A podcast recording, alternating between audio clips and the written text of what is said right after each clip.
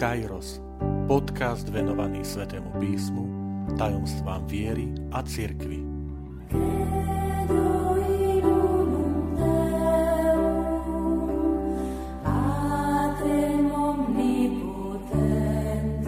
Štyridsiata šiesta časť Štyri vzorce správania súčasného kresťana.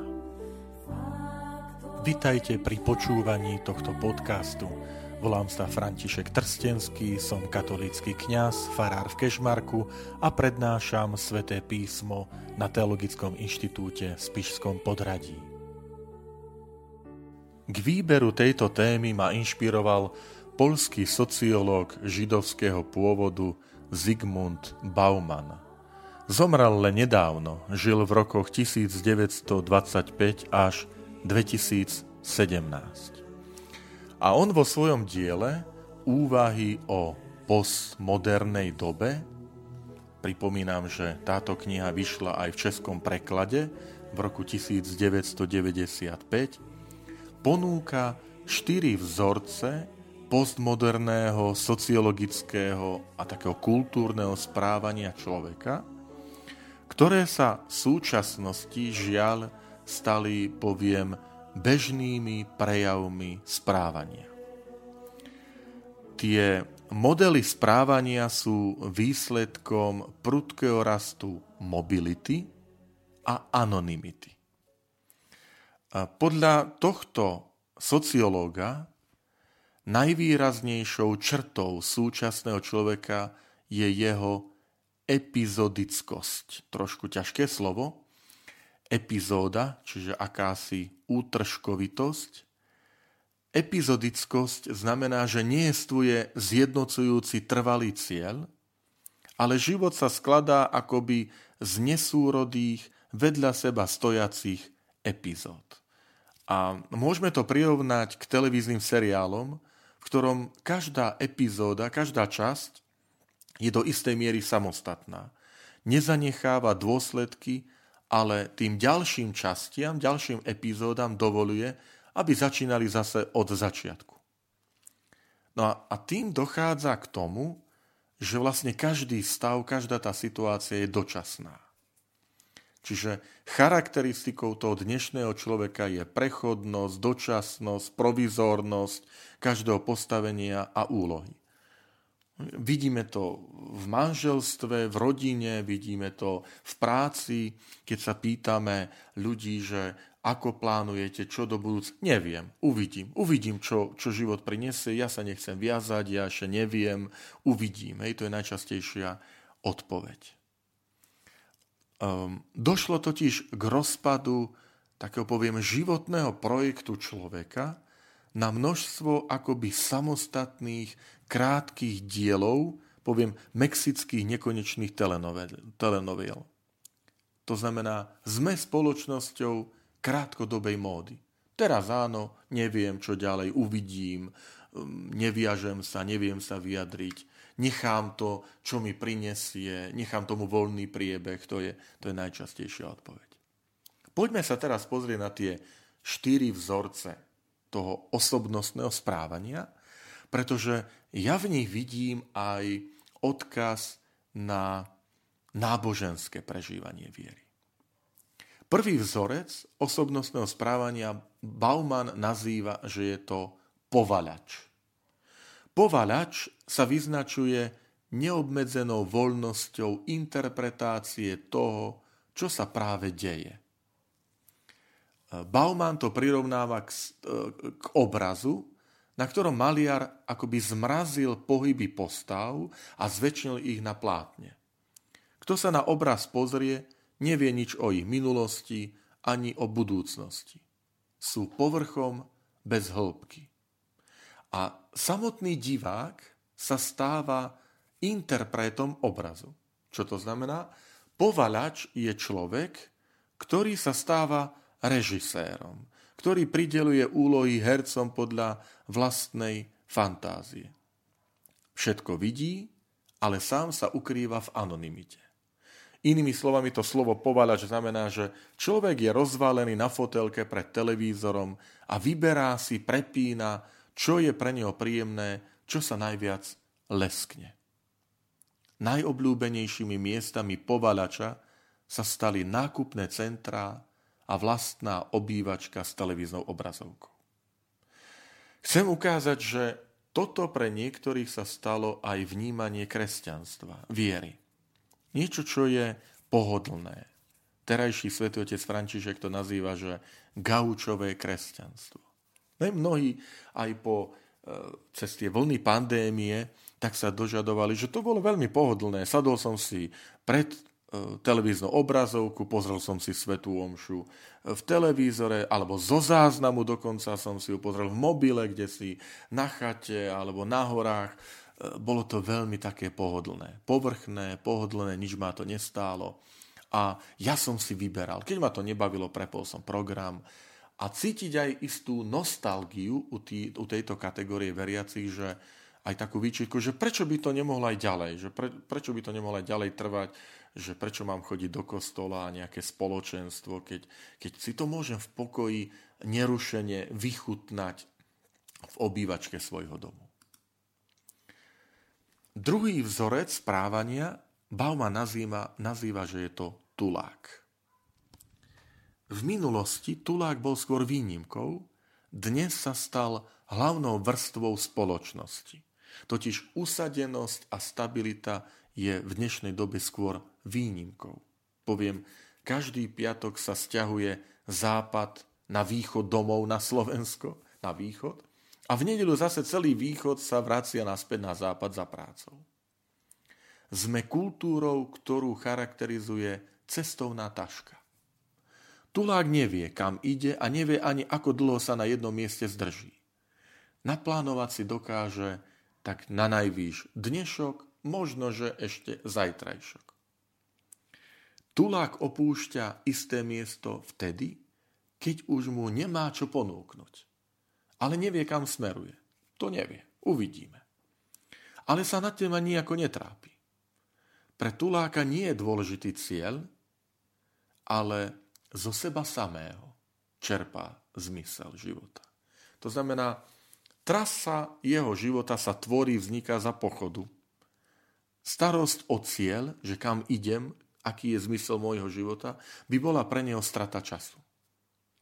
Jediné, čo v ňom je, tá túžba, jediná, čo zostáva, je túžba po zmene. Bauman hovorí, že cesta je pre tuláka cintorínom nádejí, lebo je chodcom po piesku, v ktorých ktorom stopy čoskoro zakrie vietor. A sme svedkami v súčasnosti paradoxu, že postava tuláka sa v súčasnosti teší veľkej obľúbe. Nie je potrebné sa k ničomu zavezovať, netreba uvažovať nad zajtrajškom. To vidíme aj, aj v kresťanstve, vo viere. Dnes, teraz. Viete čo, dám pokrsiť deti, ale ja neviem, či ich budem vychovávať vo viere, ale teraz mi to tak pripadá.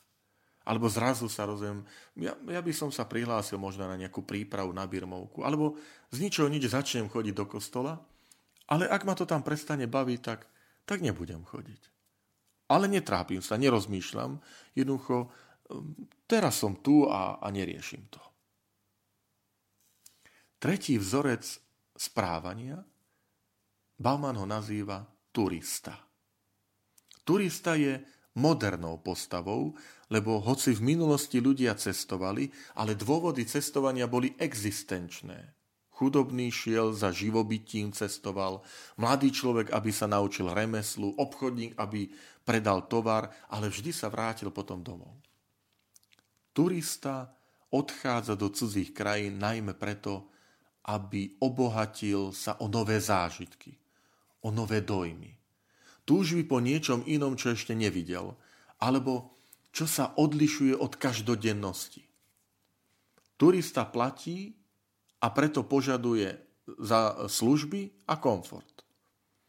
V našej dobe sme všetci aspoň trochu turistami, a to nielen počas prázdnin a dovoleniek. Ale naša predstava o spoločnosti je taká, že svet má slúžiť našim zberateľským dojmom, tak to nazvem. A opäť, ak to preniesiem do viery, tak sa neraz stáva, že, že veriaci si vyberajú kostol podľa dojmov. ako sa tam cítil, tam sa mi páči, tam pekne spievajú, alebo idem inde, tam ten kňaz pekne káže, alebo zase niekde inde, lebo tam mám zážitok, a potom zase ďalej, hej, a potom referujem, bol som tam, bolo to takto, a bol som inde, toto ma oslovila, tam takto kázala. A e, to, čo Bauma nazýva, že aj vo viere sa môžeme stať e, zberateľským, alebo človekom, ktorý je pod zberateľskými dojmami. Čo si nové zažiť.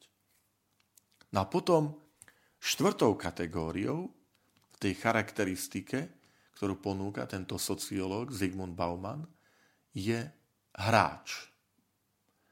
Je to správanie postavené na riziku a spolianiu sa na šťastie.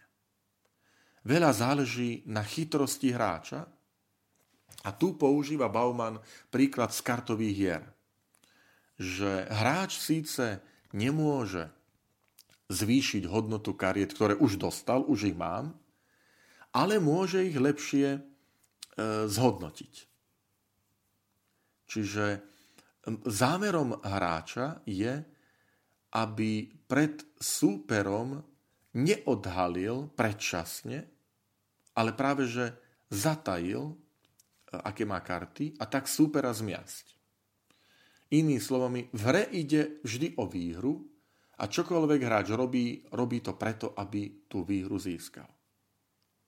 V hre nie je miesto pre súcit, pre sympatiu a vzájomnú pomoc, pretože e, cieľom je vyhrať. A každá nasledujúca hra začína vždy na novo a nesúvisí s predchádzajúcou hrou. Je to zaujímavé, môže to byť aj, aj vzorec správania sa vo viere, že jednoducho uh, spolieham sa na šťastie aj vo viere. E, to, čo, to, čo, má, to, čo robím, ma má viesť ku, ku istému zisku, hej, ku výhre. A ak z toho výhru nemám, tak človek si povie, na čo je to dobré. Hej, aj vo viere. Uh, niekto pristupuje k sviatostiam, lebo si povie, budem to potrebovať. Budem to potrebovať, hodí sa mi to, hodí sa mi birmovka, hodí sa mi prvé sveté príjmanie, zvýši to môj imič, zvýši to moju povesť. No tak poviem, ideme, moja rodina, moje dieťa príjme túto sviatosť, lebo, lebo je to v rámci istého postavenia. To je hráč. On vyhodnocuje situáciu a rozhoduje sa pre istý ťah. Či to urobí, alebo nie, podľa toho, či mu to pomôže zvýšiť, eh, zvýšiť tú hodnotu eh, trhu alebo svojho takého postavenia. Hej. Aj môže sa to die, diať aj vo viere. Na to všetko je samozrejme ešte takáto vec, že jestvuje aj ideálny vzor e, veriaceho, ideálny vzorec správania človeka? Áno. Tým ideálom je človek ako pútnik. Pútnik. To znamená, slovo pútnik v sebe nesie zameranie na cieľ. Čiže je tu zmysel života. Mám nasmerovanie. Osoba pútnika hodnotí každú časť svojho života z hľadiska cieľa, ku ktorému putuje.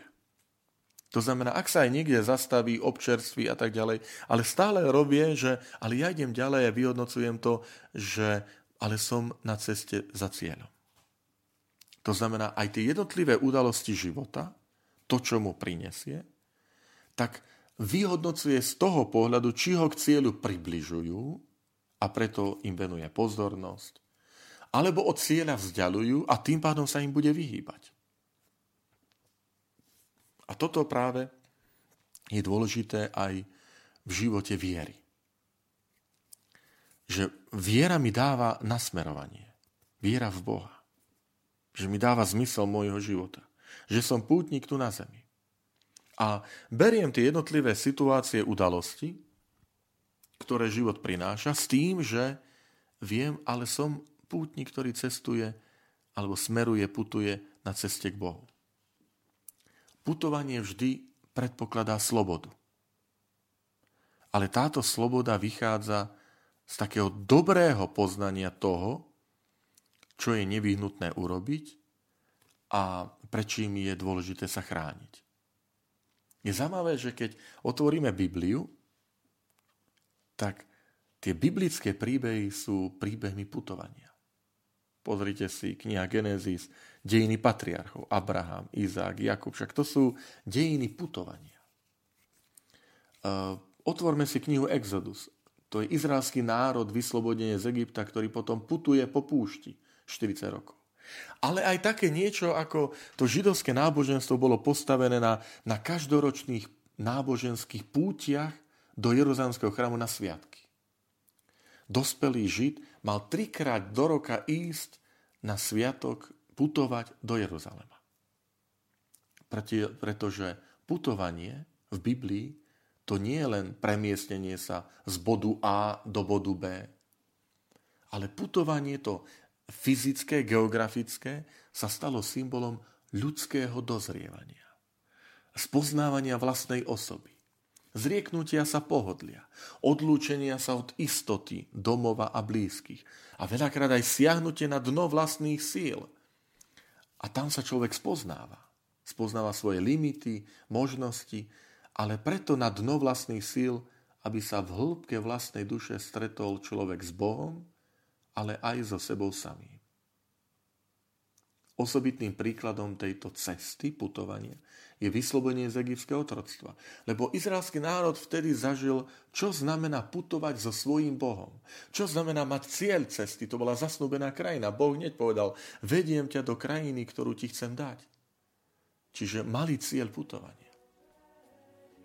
Putovanie s Bohom nie je jednoduché, Neraz je to čas skúšky, vernosti Bohu a jeho prikázaniam, ale zároveň je to aj požehnané putovanie. Je to, je to rast, je to zrenie.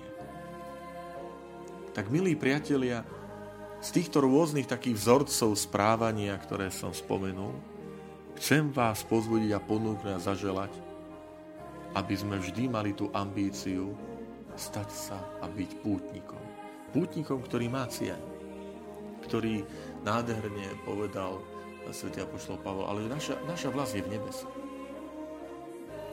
Takže sme pútnici. Želám vám veľa síl na tejto ceste, na tejto púti životom k tomu väčšnému naplneniu v dome nášho nebeského Otca.